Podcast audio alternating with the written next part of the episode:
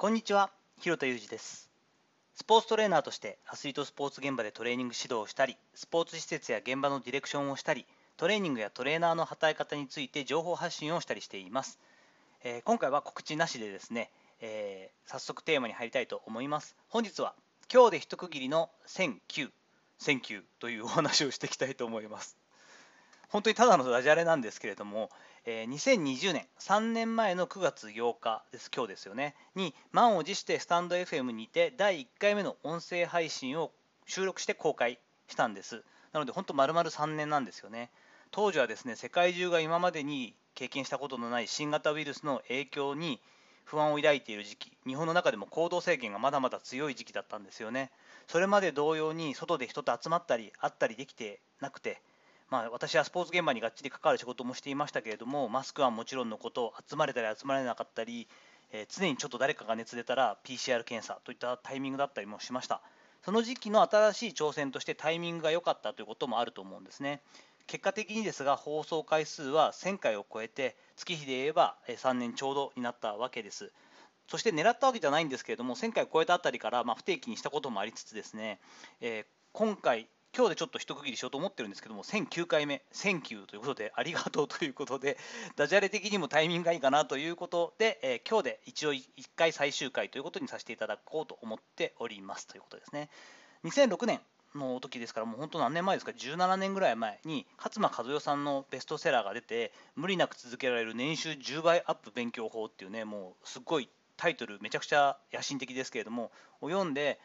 めっちゃ具体的だなと思って当時影響を受けたんですよね。そういう時に大体こうまるっきりコピーするのが私のやり方なので中途半端にこう学ぶみたいなことじゃなくて本当に完コピーに近い形にしてやろうと思ってですね当時のお小遣いとしてはきつかったんですけれどもおすすめされているこうパナソニックのレッツノートっていうノートパソコンを買ってですね20何万したんだっけ？もうすごい高くやだ5年ぐらい使いましたけども。で当時はまだ英語のサイトしかなかったオーディブルにも入会したんですよね。当時は高かったかな？2000円ぐらい。だから15ドルとかしていて1冊読めるかなって感じだったんですけれども。でも英語の勉強も兼ねてそれでえっと「Who Moved My Cheese」とか、えー7つの習慣とか読んだ記憶が読んだというか聞いた記憶があります。後にね Amazon が買収したこともありますしその後に、えっと、オーディオブックかも、出たりして日本の国内でのその耳で聞く読書のものの音声もできたしオーディブルもとってもあの安くねリーズナブルになってきましたよね。その当時ポッドキャストのこともそこで聞いていたので当時から聞いていたために音声メディア自体には馴染みがありました。だからこそ大きな抵抗なく始められたし続けられたという部分もあったと思います。2020年のその9月にまだ創成期だったスタンド FM というメディアというかですねアプリで、え音声を配信を始めたんですけれども初期の頃には何といってもですねエージェントユキさんがちょっとこうなんだろう地元のスターじゃないですけど一般の方だけど同時通訳者のこのエージェントユキさんが大人気で聞き始めてすごいなってこんな一般の人でもこうやって話せる人もいるしこんなにいろんな経験してる人いるんだなーなんてことを聞いて楽しくなって半年ほど過ぎた頃からはですね私と同時期2020年の9月末だってねおっしゃってましたけれども同期に近い形で、えっとやっていたスキメスさんのことを知ってですねスキメスさんの放送もライブを中心によく聞かせてもらうようになりました。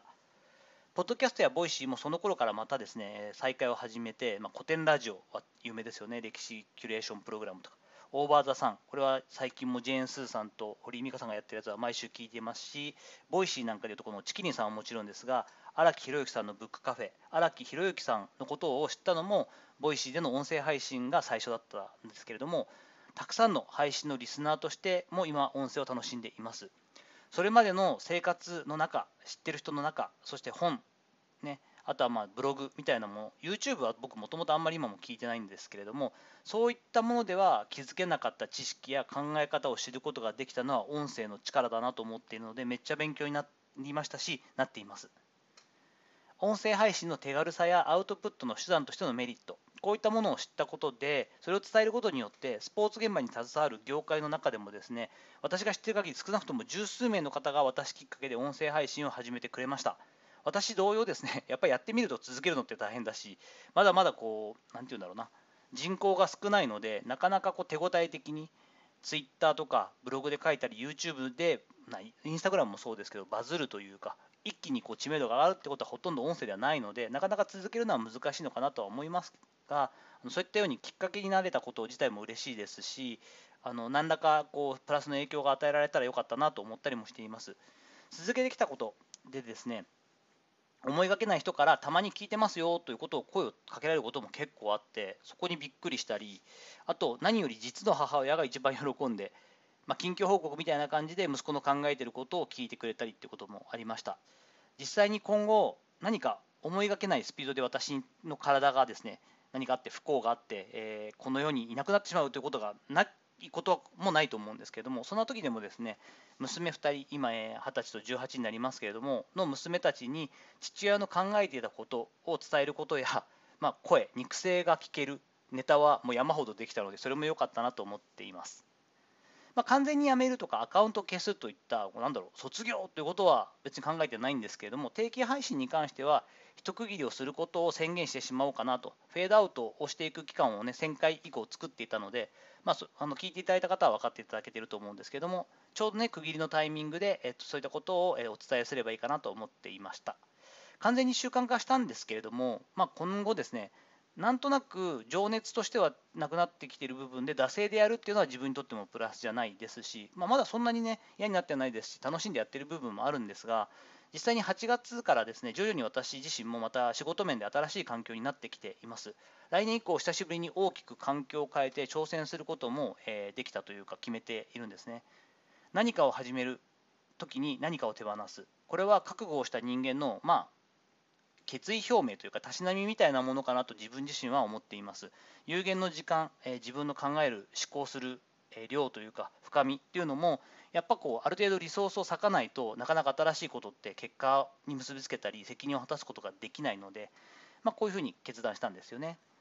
今後も思い出したように何か配信することがあるかもしれません。でもですね、このアカウントでの今までのような発信はとりあえず終了ということを考えて決断しております。ということで本当にありがとうございました。ま専門家のキャリア戦略とかですね、成長のための試行錯誤ということにもともと興味を持ってくださって音声を聞いてくださってた方は嫌じゃなければですね週に1回ほど2000文字から3000文字ほどの日曜日の夕方から、えメールマガジンはやっていますのでトレーナーでなくても役に立つ内容にはなっているはずですのでメルマガ登録をしてくれるとまた嬉しいしつながっていただけるかなと思います。そちらの URL を貼らせておいてもらいます。それでは改めてありがとうございました。またお会いしましょう。じゃなくなるのかな。でもはいまたどこかでお会いしましょう。広田裕二でした。ありがとうございました。